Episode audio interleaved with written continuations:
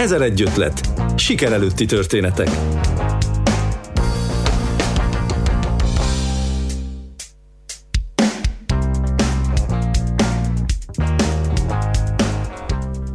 Szeretettel köszöntöm hallgatóinkat, Kristálybe vagyok.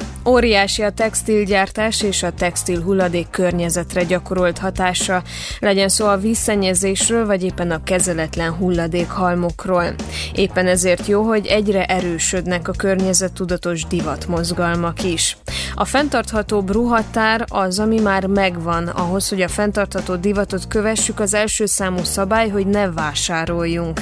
De ha mégis új darabok beszerzésére vállalkozunk, akkor is van néhány szempont, amelyeket figyelembe véve kevésbé károsítjuk környezetünket. A mai ezer egy ötletben Csalár Bence divatújságíróval és Keszeg Anna kultúrakutatóval, szakíróval beszélgetünk, akik a Vibe Fesztiválon mutatták be a fenntartható divat kézikönyve és a Divat újratervezés című könyveiket. Tartsanak velünk!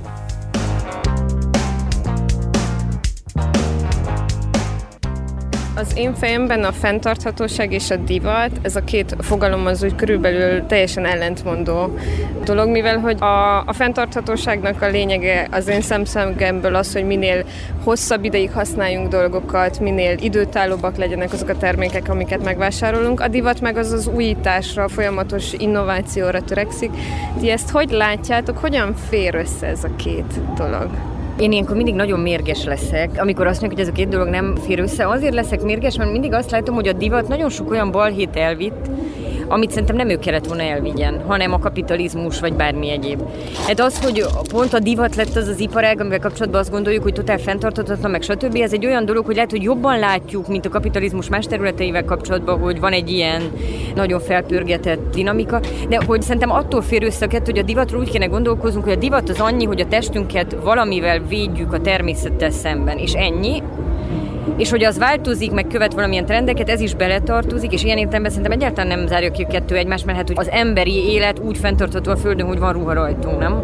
Anélkül már csak azért se lehet, mert a szégyen, de az is, hogy sérülékenyek vagyunk, nem? Tehát, hogy most például ezekben a 40 fokokban én folyamatosan ezen gondolkoztam, hogy hogy lehetne valami olyan ruhát, amitől nekem kellemesebb az a, az a 40 fok.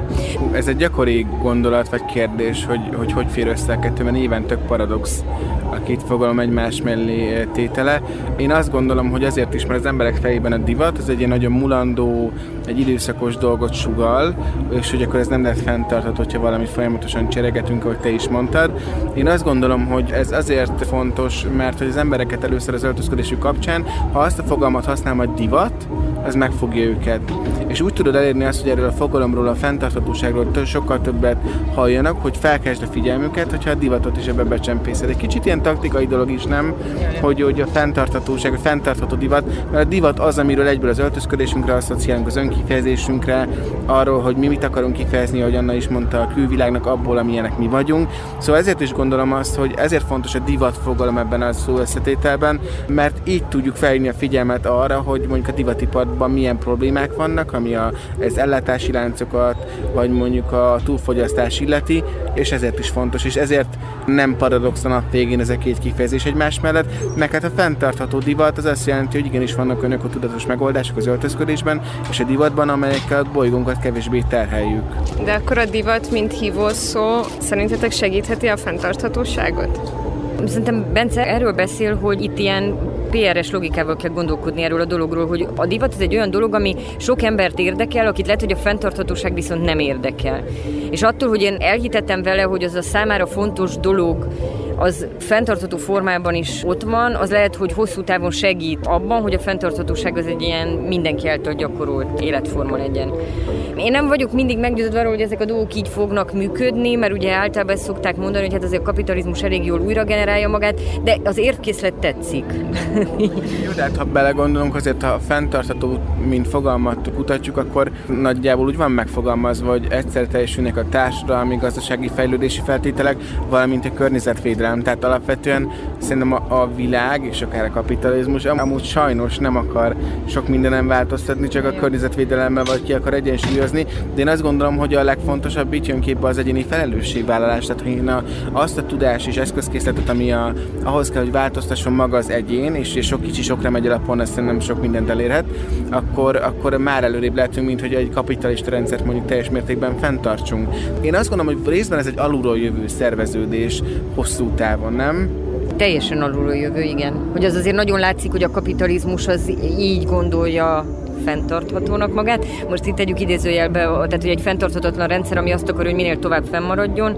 És itt szerintem ugyanaz van, ami a politikában is látszik, meg egy csomó területen, hogy van egy generációváltás, ahol azok a korábbi logikák, amiket úgy találtak ki emberek, hogy nem volt a környezetre gondolva, stb., azok kezdenek bedőlni, attól, hogy jön egy generáció, aki másképp akarja látni ezt az egész folyamatot. De ezt a generációt ez mi motiválja? Mert hogy beszélgettetek itt a könyvben mutatók során is arról, hogy a mostani generációk, a fiatalabb generációk sokkal tudatosabbak. Tehát, hogy honnan jön az ő motivációjuk ebben az irányban?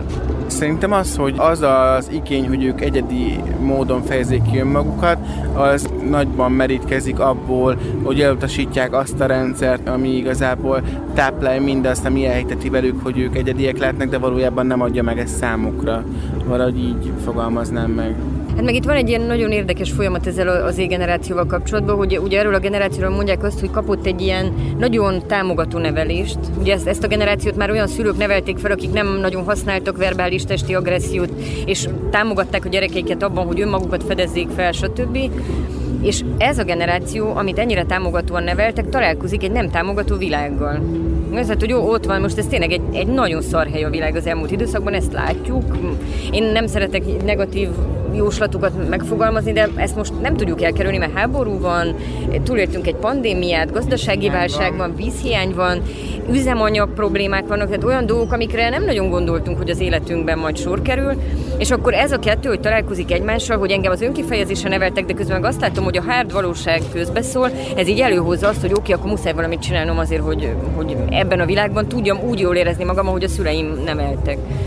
És egy ilyen környezetben milyen eszközei vannak a, a divatnak, mint olyan? Tehát, hogy muszáj egy ilyen nagyon radikális megújulás, ami nem csak kinézetbeli megújulás, milyen szempontból van szükség szerintetek erre? Ami szerintem fontos lehet, hogy az égeneráció a divatnak adhat egy újabb kulturális értéket olyan szempontból, hogy visszaforgat a körforgásba rengeteg olyan szokást, tradíciót, ami visszavezethető ahhoz, hogy megbecsüljük azokat a tárgyakat, amik körülvesznek minket, amiket birtoklunk, amiket örököltünk. Nekem nagyon érdekes azt látni, hogy mondjuk egy 16 éves mennyire örül annak a kabátnak vagy blúznak, amit a padláson talál, vagy az anyukájának a gardróbjában tini korából, és nagyon jó látni ezeket a megdöbbenéseket, hogy rájönnek, hogy mondjuk csúnyán de abban az időben mennyivel több figyelmet szenteltek a minőségre ruhaügyileg, és ezek a felismerések szerintem annyira szuperek, hogy, hogy én azt gondolom, hogy az eszköztár mindenképp akár a másodkézből érkező ruhadarabok esetében áll fenn. Igen, de szerintem is radikálisan kell újra gondolni. Tehát ez egyik ez a radikalizmus, hogy hozzányúlunk a tárgyakhoz, a régi tárgyakhoz, stb. és hogy azokat vagy a magunkévá tesszük, vagy ismét elkezdjük őket hordani. És a másik az, amit most ugye egy beszélgetésről jövünk, és ott pont Bence emelte ki, hogy mennyire fontos az, hogy a nyersanyag előállításhoz visszatérni, vagy a, a kismesterek tudásához, hogy itt van egy csomó ilyen kicsit ilyen elfelejtett skill, amit fast fashion márkek meg a, a nagyon durva kapitalizmus azt így ledarált, hogy mi, mint hogyha így nem is tudnánk hogy ez létezik. És hogyha ezekre megint elkezdünk odafigyelni, az hogy élvezetesebbé teszi a divatfogyasztásunkat, nem? Mert közelebb lesz el a... Akkor, hogyha tudjuk, hogy hogyan készülnek, vagy hogy... Akkor is, meg hogyha ismerem a gyártót, ugye ennek a, a divat, a Fashion Revolution mozgalomnak pontosan ez valahol a, a célja, vagy a mozgatója, hogyha közön van ahhoz, aki csinálta a ruhát, akkor nincs ez az elidegenítő folyamat, ami mondjuk a fast fashionban ott van, hogy valamilyen, most nem mondjuk márkaneveket, de hogy a boltban talált ruhánál nem érzem azt, hogy ismerem a tervezőt, hogy ismerem a gyártót, ezért, hogyha kidobom, nincsen bennem egy ilyen guilty feeling. De hogyha nekem mondjuk a varrónőm csinált egy ruhadarabot, akkor azt mindig is úgy fogok emlékezni arra a helyzetre, amikor oda mentem, rám próbálta, beszélgettünk, és nem akarom ezt a helyzetet így kizárni az életemből. És hogyan illeszkedik ez, amit mondasz, azzal, hogy, tehát, hogy kis termelőtől, varonőtől, kisebb designer cégektől megvásárolni ruhákat árban sokkal nagyobbak, viszont pont te mondtad Bence a beszélgetésben, beszélgetésen, hogy azt meg nem veszük figyelembe, hogy ez mennyi időbe került, az anyaghasználat az mennyibe került, mi az a, mi az a tudás, amit ők beleraktak, tehát hogy, hogy sok, de közben meg nem sok, és ez így hogyan, hogyan illeszkedik egymáshoz? Jó, tehát azt gondolom, hogy a legfenntarthatóbb ruhatár, mindig azt mondjuk, ez ami már otthon van, tehát hogy az, hogy te fenntartható divatot kövesd, de az az első számú szabály, ne vásárolj, orba szájba meg pláne. Tehát azt gondolom, hogy mindenki abból kell kiindulni, ami már otthon van, és ami esetleg amit nem hordasz, elgondolkodni rajta, hogy miért nem hordod, levonni a konklúziókat, hogy akkor ez a fazonú ruha, ez nekem nem annyira jól, nem annyira érzem magam jól benne, és ha már itt szóba került a Fashion Revolution mozgalom, és a könyvemben van egy tök jó interjú az Ursula de Castroval, aki az egyik társalapítója volt 2013-ban az egész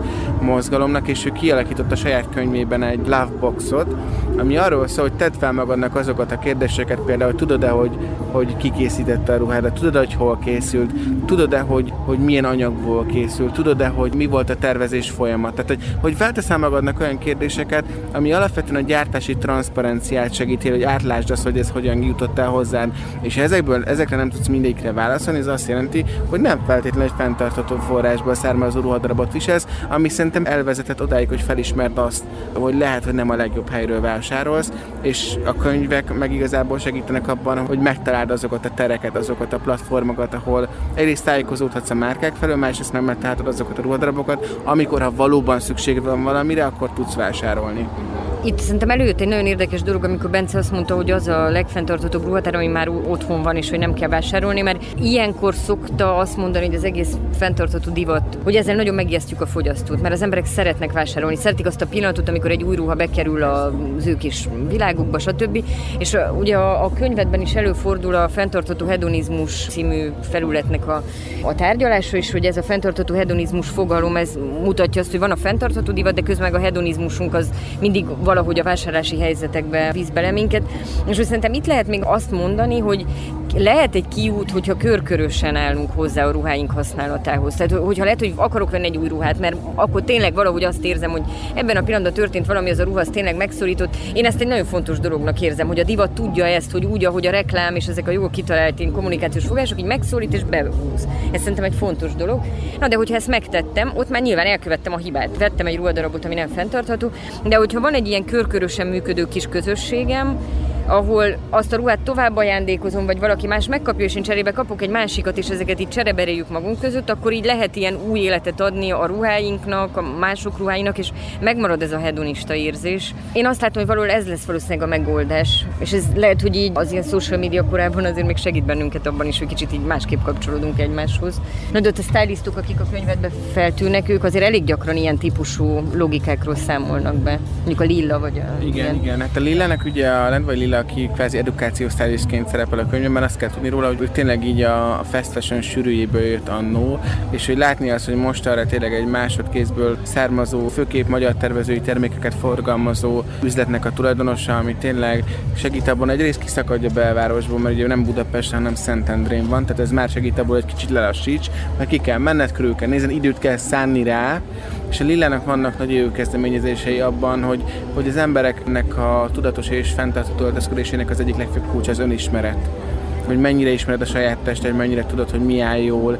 Tehát azért ne vegyél meg valamit, mert milyen a márkája, hanem azért vedd meg, mert jól érzed magad benne, és minél több az ilyen személyes érzelmi kötődés, annál tovább fogod hordani, annál hosszabb lesz ruha életciklusa, annál jobban odafigyelsz arra, hogy anyagismeret szempontjából annak az adott anyagösszetételnek a két anyag közül melyik a feljebb való anyag, melyiket hogyan kell tisztítani ahhoz, hogy jobb minőségű maradjon minél tovább. Kolozsvári Rádió. Jól döntött.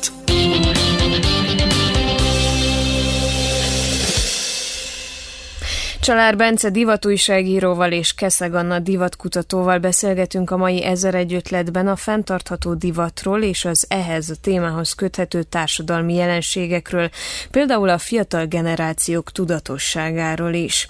Mindkét szerző úgy gondolja, hogy segíti az öltözködésben a tudatosságot, ha olyan öltözeteket választunk, amelyekhez valamilyen módon kötődünk, illetve ha ismerjük önmagunkat, a stílusunkat és az igényeinket.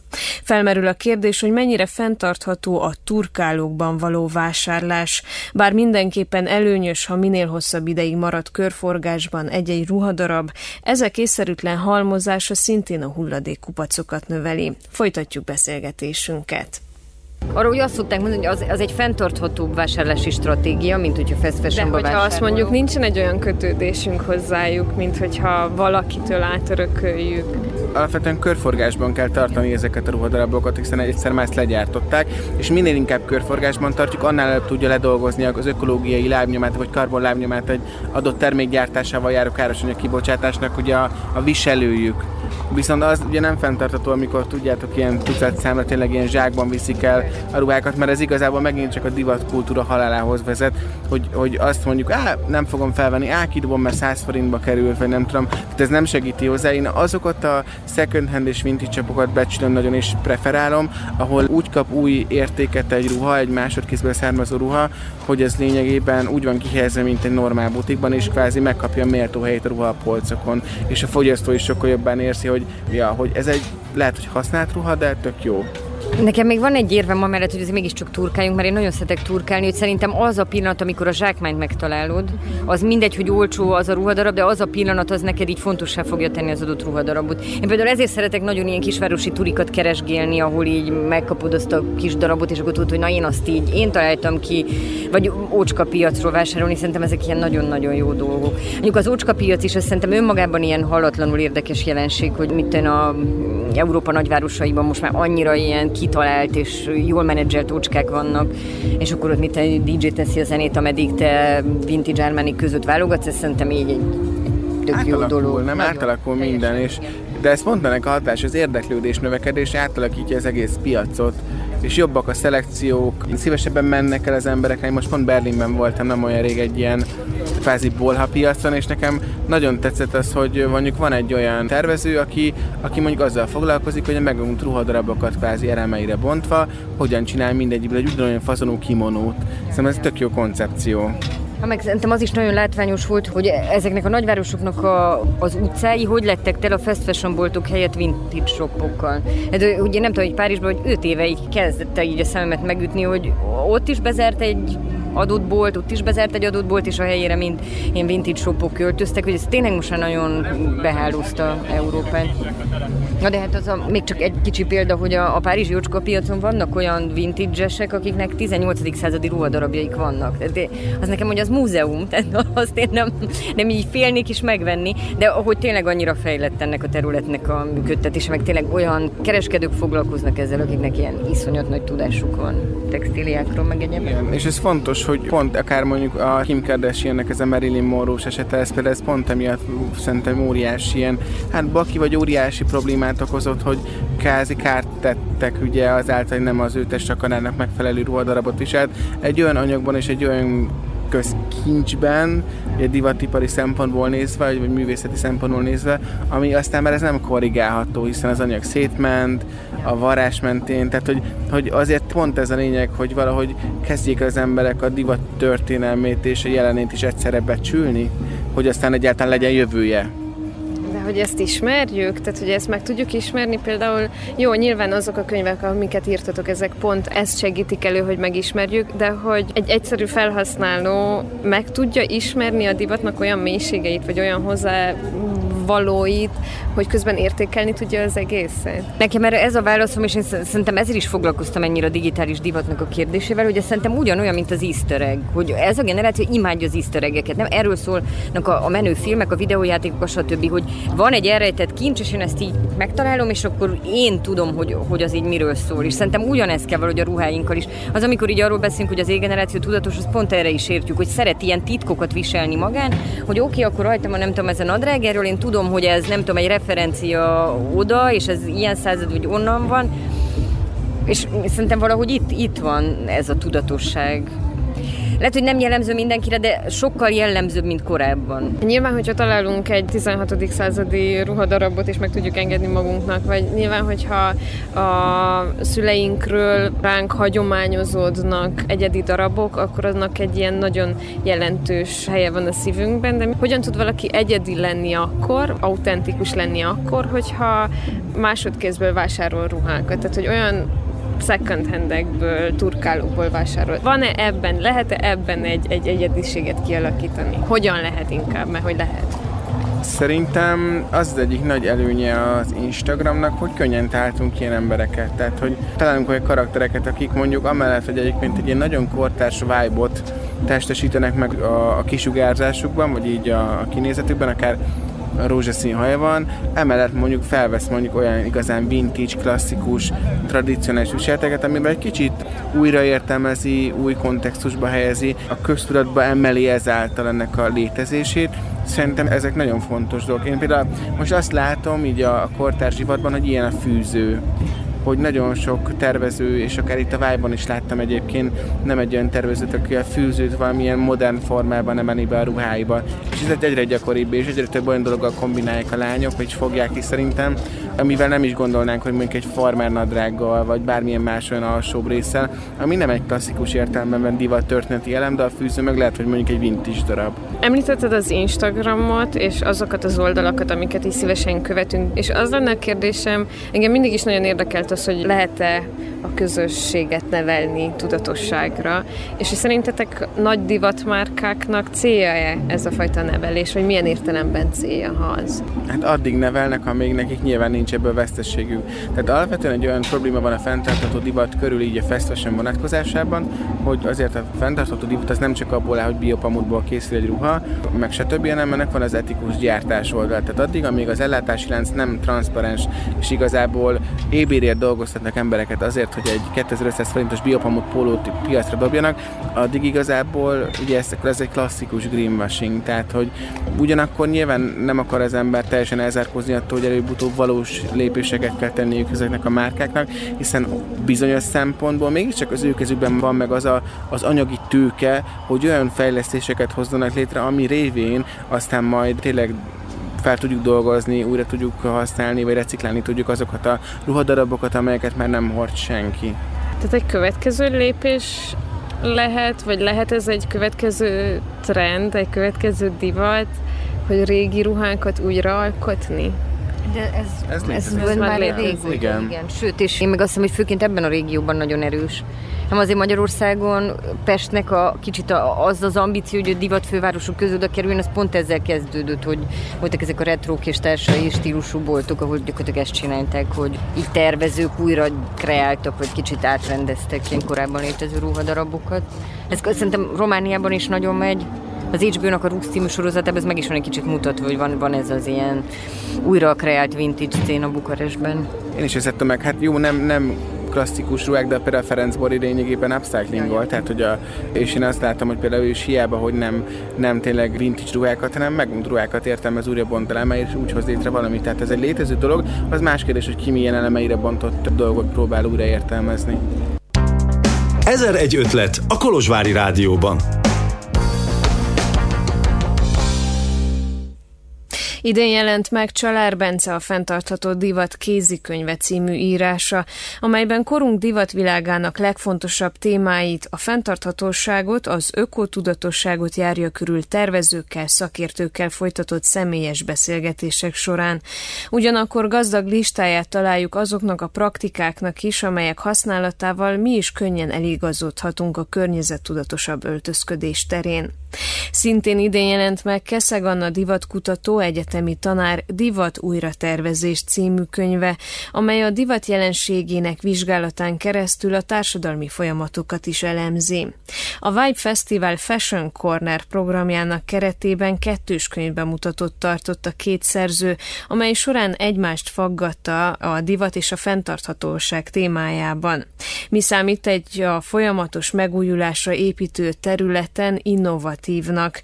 Hogyan hathat a digitalizáció a divatra? Előbb-utóbb most már majd, hogy nem minden a ruhapróba nélkül tudunk felpróbálni a ruhákat digitális formájukban, szerintem ez egy eléggé fontos lépés ilyen szempontból. Másrészt pedig szerintem az, hogy az NFT, meg ugye a metaverzumnak a kialakulása, és igazából az, hogy a csomó dolog áthelyeződik a digitális térbe, ez olyan kérdéseket vezet fel, hogy valóban szükség van-e vásárlásra, hogy digitális térben éljük az életünket. Mert ezt értem, hogy most itt vagyunk egy fesztiválon, és beszélgetünk, de alapvetően, ha belegondolunk, az, az életünk sűrűjében legtöbbször telefonunkat nézzük, tehát már ott éljük az életünket, ott adjuk az emberek utána, ha dühösek vagyunk, ha szomorúak vagyunk, ha boldogok vagyunk, vagy ha megházasodtunk, vagy bármi ilyesmi, tehát már ott éljük az életünket, a kérdés az, hogy mikor fog ez upgrade-elni, vagy mikor fog ez megváltozni az öltözködés vonatkozásában, és a digitalizáció ez ebben egy nagyon fontos szerepet játszik a divattal karöltve. De elképzelhető lehet az a, a távoli, vagy nem annyira távoli jövőben, hogy a divat annyira átkerül egy digitális térben, hogy már nem lesz szükségünk arra, vagy nem lesz igényünk arra, hogy különböző ruhadarabokat magunkra öltsünk. Ez szerintem teljesen elképzelhető. Már, hogyha az ember egy kicsit is követő, hogy mi történik így a divatiparban, azt mondjuk, hogy az elmúlt két évben zajlott lesz az NFT forradalom, hogy valahogy a divat felfedezte azt, hogy a tárgyakat a virtuális térbe át kell menteni. Ez egyelőre mindig azon bukik, hogy vizuálisan még eléggé rudimentáris. Hát, hogy, hogy még esztétikailag nem éri el azt a fajta kifinomultságot, amit mondjuk a klasszikus divattárgyak elérnek, és, de ez szerintem ugyanaz, mint ahogy a, a filmgyártásban is azért a CGI technika, az nem tudom, elkezdett egyre komplexebb dolgokat hozni itt is. Szerintem erre így lehet számítani. Csak hogy szerintem az van, és ezt nem csak a divatban látjuk, hanem úgy, úgy egyébként is, hogy egyszerre van az erős digitalizációs hatás és a slow mozgalmak, amelyek meg nagyon a másik irányba tolják ezt a történetet. Ez a kettő, ez nem csak a divatiparban harcol egymással, hanem mindenütt harcol egymással. Úgyhogy szerintem itt is ez van, de általában a slow life mozgalmaknak a képviselői, ők egy ilyen nagyon minimalista és kicsit ilyen anti-fashion retorikával szoktak így kapcsolódni a dolgokhoz. Úgyhogy én valahogy azt gondolom, gondolom, hogy a, a digitalizáció az át fogja menteni pont ezt a hedonista öltözködés kultúrát a, a virtuálisba. De engem mindig azt szokott elgondolkoztatni, hogy a virtuálisról nem tudjuk, hogy mennyire fenntartható, vagy ott milyen lábnyoma marad a termékeknek. Tehát erről szerintem még egyelőre nem beszélünk eleget, de de bele, ha majd. belegondolunk, azért ez olyan, hogy mondjuk arról sem beszélnek, hogy mondjuk, hogy mindenki arról beszélt, hogy minden áthelyeződik digitális, digitális számlát küldök ki, mert ez fenntartható, holott egyébként azok a, az a szerver park, ahol ezeket működtetik, sokkal durvább ökológiai katasztrófához vezet ilyen szempontból, hiszen minden áthelyezünk a digitális térbe, ehhez pedig kell egy működtető közeg, egy működtető kontextus, és éppen ezért emiatt egyébként ennek ugyanúgy vannak lábnyoma és hatásai. Igen, csak mondjuk én mindig arra szoktam gondolni, nem, hogy nekem ez egy ilyen bekattant példám, hogy a könyvek, hogy én egy olyan ember vagyok, akinek az életét nagyon megnehezített az, hogy sok fizikai könyvem van. Ezektől nem tudom hány körbe próbáltam megszabadulni, és mondjuk ahhoz képest, hogy egy kindle rajta van a könyvtárom, ahhoz képest az, amikor mit 50 zsákba kellett elköltöztetni könyveket, az egy ilyen nagyon nagy különbség, és szerintem a ruhákkal is ez van, hogy NFT-be tárolni a gardrobodat, az azért mégiscsak ilyen emberi léptékben egy észszerű folyamat, mint a, amikor tényleg ki megbepakolom és szort sortírozom, meg stb. Na, de igen, tehát egyébként meg, ja, hogy a szervereknek a, a fenntarthatósága milyen, meg, meg hogy lábnyom, meg a tárolás, meg archiválás, meg stb. Ezek mind olyan problémák, amiket meg kell érteni majd a jövőben. Másolás, szellemi tulajdon, na, ez valószínűleg a jövő kérdése, viszont az már most kérdés, hogy mi az, ami igazán fenntartható. Pont amiatt, mert hogy bizonyos szempontból fenntartható, de ahogy mondtad te is a digitális számláknak a, a példáját bizonyos szempontokból meg nem. Mik lennének azok a kapaszkodók? Tehát, hogy most már elérhető számunkra minden információ, de pont emiatt az információ dömping miatt én nem mindig tudom eldönteni, hogy akkor most melyik lenne az az irány, ami, ami igazán fenntartható. Olvasd el a könyvemet. Mm. Ezt javasolni. Ez a rövid válasz. Ez a rövid válasz. Hát tájékozó, hogy, tehát, hogy helyette nem fogja senki megtenni. Tehát a neten is rengeteg forrás van, de nyilván én pont emiatt próbáltam ugye ezt a könyvet úgy összerakni, hogy, hogy mindenki megtalálja kapcsolódási pontot az egész mozgalomhoz, viszont ne érezze azt, hogy ítélkeznek közben felette. Szóval én azt gondolom, hogy mindenképp ez a, a te utad ilyen szempontból, tehát hogy meg kell tenni azt a vonalat, ami leginkább te vagy, és hogy ami, ami abszolút illeszkedik a fenntartható divatnak a struktúrájába. És meg az lenne a kérdésem, hogy visszatérve egy picit a digitalizációhoz, hogy szerintetek milyen hatással lesz a kistermelőkre, tehát hogy pont arra, hogy akár slow life mozgalomhoz is kötődő dologhoz, hogy megtanulni, hogy hogyan készül egy termék, hogy az anyagot hogyan lehet előállítani, hogy a varrás az hogyan működik, stb. stb. Szerintem itt lesz egy hasonló folyamat, mint amit mondjuk láthattunk az analóg rajzfotó és digitális rajzfotó vagy vizuális ilyen látványtervezésnek a viszonyában, hogy eleinte volt egy ilyen nagyon erős digitálisra való átállás, mindenki meg akart feledkezni arról, hogy milyen utána meg felértékelődött a, az analóg gyártás, és ilyen hibrid formák teremtődtek. Nem tudom, hogy a hibrid varázs hogy fog kinézni, biztos, hogy ezzel már így foglalkoznak emberek, de szerintem valahol itt lesz majd ez a terület, amit ugyanilyen hibridizációs logikába kell elképzelni. Nem tehát az, amikor ma azt látod, hogy iPad-en valaki kézi rajzot nagy komplexitásra csinál, csinál, akkor az körülbelül ez, ez a típusú folyamat, nem?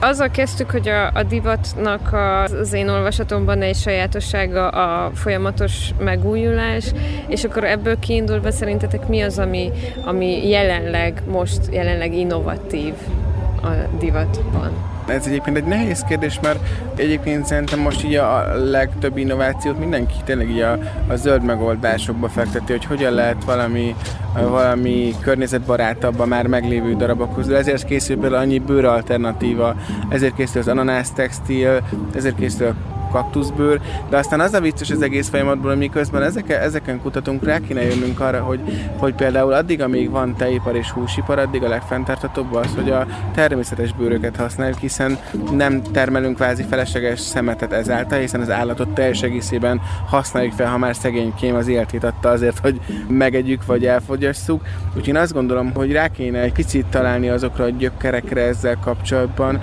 ami, ami segít abban, hogy úgy értelmezzük újra a divatot, akár innovációkkal együtt, hogy ez valahol hordozza egyszer az örökségét mindennek, ami a kezdetben is szólt az egészre, tehát a divatról, másrészt pedig legyen benne valami csavar, valami újítás, de, de abszolút tisztelettudó, ha ezt így lehet mondani, a kézi kidolgozásra, annak az egész befektetett értékére vonatkozóan. Mondok egy ilyen kicsit ilyen elméleti választ, hogy szerintem most nagyon sokat gondolkozunk azon, hogy vajon vége annak a korszaknak, amikor az ember uralt az univerzumot, ezt az antropocén szoktak ezt a szót használni, és hogy én valahogy ezt látom, hogy a divatban is van most egy ilyen fajta fordulat, hogy nagyon sokat gondolkozunk azon, hogy arra, hogy mi emberként hogyan létezünk ezen a földön, milyen hatása volt a divatnak, és hogy az, hogy milyen testekben vannak emberek ezen a földön, az egy ilyen, most nagyon messziről indítottam, de tulajdonképpen arra gondolok, hogy mennyi mennyire sokfajta tervező gyakorlat van, ami azt akarja mondani, hogy bármilyen méretű testben te lehetsz egészséges, vagy lehet szép, vagy az iparák számára tetsző. Én mondjuk ezt várom, hogy legyen egy ilyen nagyon inkluzív történet, ahol tényleg mindenfajta test ott lehet, hogy különböző fogyatékkal élő embereknek az igényeire oda legyen figyelve. Tényleg az, hogy, hogy a test jó úgy, ahogy van, és, és ennyi, és akkor a ruha az majd ahhoz kapcsolódik. Kolozsvári Rádió interneten is. www.kolozsváriradio.ro Kedves hallgatóink, a mai Ezer egy ötletben Keszeg Anna divatkutatóval és Csalár Bence divatújságíróval beszélgettünk a fenntartható divatról. Köszönöm figyelmüket, Kristálybe vagyok viszont hallásra.